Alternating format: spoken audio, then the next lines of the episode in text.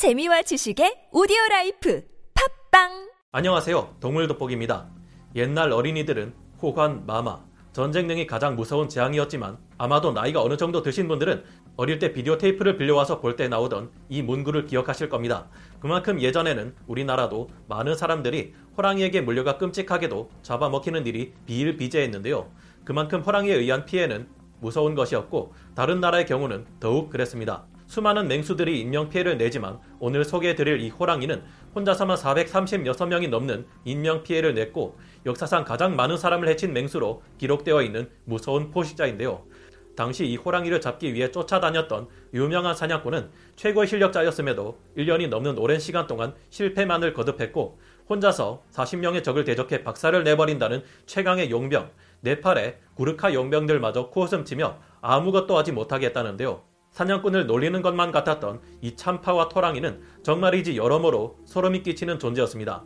가장 무서운 식인 맹수로 기록되어 있는 참파와 토랑이는 어떤 호랑이였고 왜 그 같은 일들을 벌였을까요?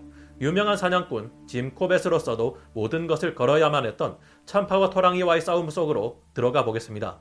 전문가는 아니지만 해당 분야의 정보를 조사 정리했습니다. 본의 아니게 틀린 부분이 있을 수 있다는 점 양해해 주시면 감사하겠습니다. 호랑이가 아니라 악마다. 사냥꾼들을 농락했던 참파와 토랑이.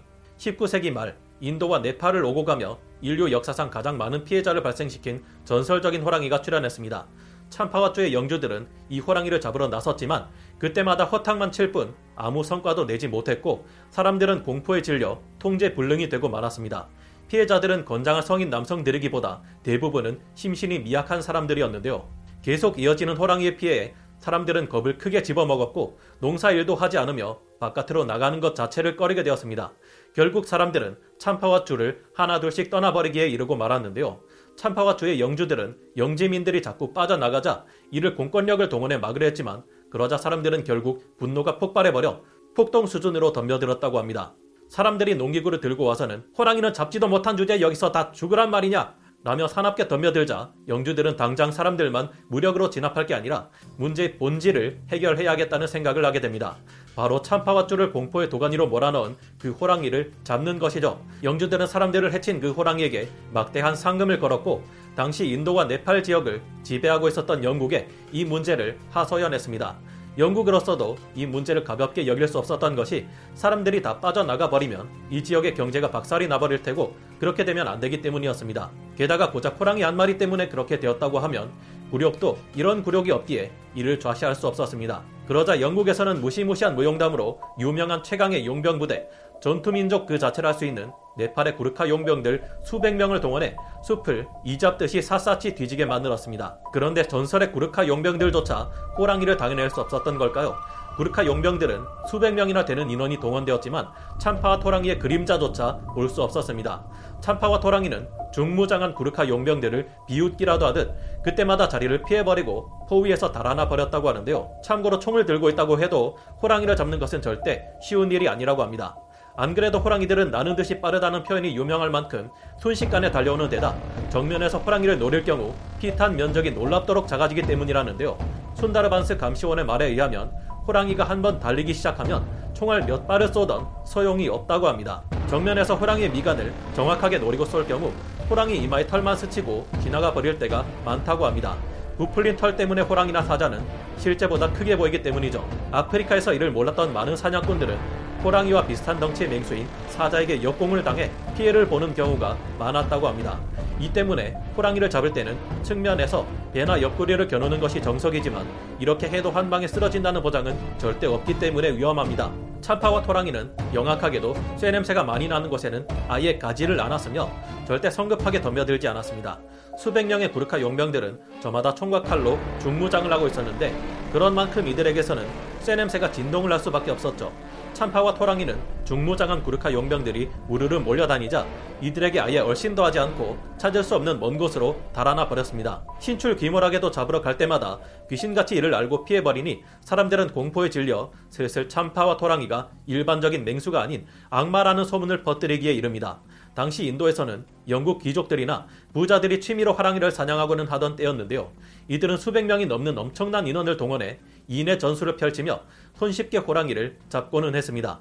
하지만 참파와 토랑이처럼 노련한 호랑이들은 굉장히 빨랐고 영악했기에 사람들이 우르르 몰려오면 얼른 그 자리를 피해 달아나 버리고 다시 그 지역에 얼씬도 하지 않았기에 이런 방법으로는 도저히 참파와 토랑이를 잡을 수 없었습니다. 사태가 여기까지 이르자 결국 참파와 토랑이 최강의 적수가 등장하기에 이르는데요. 전설적인 사냥꾼이자 영국군의 육군 장교 짐 코벳 대위가 참파와 토랑이를 잡기 위해 출동한 것입니다. 모든 것을 건 최강 사냥꾼과 참파와 토랑이의 숙명적 대결. 짐 코벳을 동물 애호가로 알고 있어서 그가 맹수들을 사냥했다는 점에 대해 의아하게 생각하시는 분들도 있으실 텐데요. 참파와 토랑이처럼 특정 개체가 많은 사람들을 해치고 다닐 경우 사람들이 호랑이를 잡겠다고 들쑤시고 다니면 정작 참파와 토랑이 대신 애꿎은 다른 호랑이들이 마구잡이로 사살되는 경우가 생길 수 있습니다. 짐 코벳 대령이 동물 애호가였음에도 참파와 토랑이를 잡는데 적극적으로 나섰던 것에는 이런 이유가 있었던 것이죠. 짐 코벳 대령은 당시 유행하던 귀족들의 호랑이 사냥 방법과는 정반대로 극히 일부의 사람만을 동원해 참파와 토랑이를 잡으려 했지만 그 또한 난관에 부딪히지 않을 수 없었습니다. 참파와 토랑이는 쇠 냄새를 맡기만 해도 그 자리를 피해 달아나 버리니 총을 들고 호랑이를 찾아 나섰던 짐 코벳 대령은 허구한 날 허탕을 칠 수밖에 없었습니다. 그의 회고록을 보면 다음과 같은 기록들이 남아 있는데요. 그 호랑이는 날 피해 다니면서도 열심히 사람을 먹어치우는 건 그대로였다. 며칠 전 내가 머물면서 생필품을 얻던 마을에서 15살 소녀가 그 호랑이에게 물려 피 자국만 남기고 죽었다. 그럴 때마다 난 더더욱 분노가 치밀어 올랐다. 오냐, 그렇게도 날 애먹이지만 난 결코 널 놓치지 않겠다. 1907년 5월 24일 실패를 거듭하던 짐 코벳은 새로운 작전을 구상합니다. 마을 사람 300여 명을 동원하되 호랑이가 피해자를 낼 수 없도록 그들이 농기구와 같은 것을 들고 다니며 쇠 냄새를 강하게 풍기도록 하는 것이었습니다. 사람들은 큰 소리를 내며 이곳저곳 숲 여기저기에서 온갖 농기구와 쇠를 들고 다니면서 쇠 냄새를 강하게 풍기고 다녔는데요. 참파와 토랑이는 이들을 피해서 협곡 아래로 내려갔는데 거기에는 짐 코벳 대령이 총을 들고 기다리고 있었습니다. 혹시라도 호랑이가 알아채고 도망갈까 짐 코벳은 장전을 한 총과 온몸에 온갖 가축의 똥을 묻히고 풀로 범벅을 한 채 나무 아래 위장하고 있었는데요. 짐 코벳은 이날을 위해 1년이 넘는 기간 동안 사냥의 실패 과정에 대해 모두 기록해 두고 왜 실패했는지 철저히 분석해 왔습니다. 그는 참파와 토랑이의 모든 행동 범위를 파악하고 있었고 곳곳에 배치된 사람들이 쇠 냄새를 풍기면 호랑이가 올 만한 곳과 마을을 모두 조사해 놓은 상태였는데요. 참파와 토랑이가 곳곳에서 나타나는 쇠를 든 사람들을 피해 도망쳐 올 곳은 오로지 여기뿐이다라는 철저한 계산하에 대담하게도 최후의 1대1 승부를 준비하고 있었던 것입니다. 결국 그날 정오가 조금 지난 시각 총소리가 울려 퍼지며 마침내 수백 명의 사람들을 공포에 떨게 했던 악마 참파와 토랑이는 잡히고 말았습니다. 사람들은 참파와 토랑이를 두고 엄청나게 큰 덩치를 가진 괴물 같은 호랑이일 것이라 생각했지만 막상 잡고 보니 참파와 토랑이는 생각보다 덩치가 작은 암컷 호랑이였습니다. 나이가 많이 들어 늙은 이 호랑이의 사진으로 남겨져 있는 것은 얼굴만 나와 있는 한 장의 사진만이 진짜인데요. 참파와 토랑이의 모습을 잘 살펴보면 오른쪽 위 송곳니 하나가 부러져 있으며 오른쪽 아래 송곳니의 경우는 아예 있지도 않습니다. 덩치도 작은 이 호랑이는 나이도 들었고 이가 부러져 큰 초식동물의 목덜미를 물기도 어려워 보이는데요. 이처럼 먹이를 제대로 사냥하기 어려운 상황이 되자 참파와 토랑이는 살기 위해 무엇이든 먹어야 했고 그냥 앞발을 내리쳐 발톱만으로 죽일 수 있는 동물을 먹잇감으로 고를 수밖에 없게 된 것이었습니다. 그것이 하필 사람이었기에 이런 비극이 생겨난 것이죠. 실제로 이 밖에 사람을 해쳤던 또 다른 호랑이들의 경우도 대부분이 이빨이 부러지거나 충치가 생기는 등의 일로 인해 사냥이 어려워진 것이 이유였다고 합니다. 아프리카 차보의 두 사자들인 Ghost and Darkness 또한 이와 같은 경우였죠. 이 참파왓 호랑이를 잡고 난 후 짐 코벳은 마을을 구해낸 영웅이 되었으며 식인 맹수 전문 사냥꾼으로 전설적인 발자취를 남기게 되는데요. 그는 수많은 식인 맹수들을 잡아들여 더 이상의 희생자들이 발생하는 것을 막았지만 결코 맹수들을 사냥하는 것을 즐기는 사람이 아니었습니다. 그는 실제로 사냥을 제한하고 반대했던 사람이라는 것이 진실인데요. 어떻게 하면 맹수로부터 사람들이 희생되는 것을 막고 맹수들도 더 이상 사람을 해치지 않게 할 수 있을까 하는 질문에 그는 이렇게 답했다고 합니다. 사람들이 맹수로부터 희생되는 것을 막으려면 동물 보호 구역을 늘리고 사람이 열심도 하지 않으면 됩니다. 내가 잡은 맹수들이 사람을 해치게 된 데에는 대부분이 사람이 그 원인을 자초한 것이 많았습니다. 이 문제에 있어 무엇보다 심각한 것은 서식지의 파괴죠. 먹이가 없으니 동물들이 먹이로 잡아먹을 것은 가축밖에 없고 또 사람들이 이를 막으려다 보니 맹수들에게 잡아먹히게 된 것입니다. 결국 맹수들은 사람이 쉽게 사냥할 수 있는 동물이라는 것을 알게 되고 사람을 노리게 되는 것이죠. 식인 맹수를 그저 사살한다고요. 이건 그런 식으로 해결될 만한 일이 아닙니다.